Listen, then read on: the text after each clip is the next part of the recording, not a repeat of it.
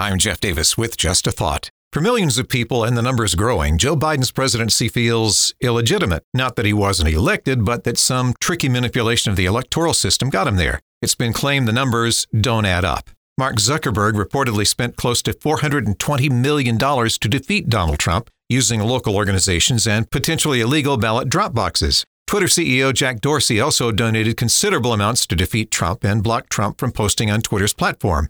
But for these wealthy and powerful people, spending fortunes to defeat Trump was always about getting Trump out of office, more than it was about electing Joe Biden. Biden just happened to be the guy riding the Democrat donkey. Now, one poll shows 2/3 of America wants Biden out. But with the amount of propaganda and false accusations by Democrats and mainstream media over the fake Russia collusion story, among others, voters were misled. And as far as the illegitimate president label is concerned, many people don't even know who's running the country now.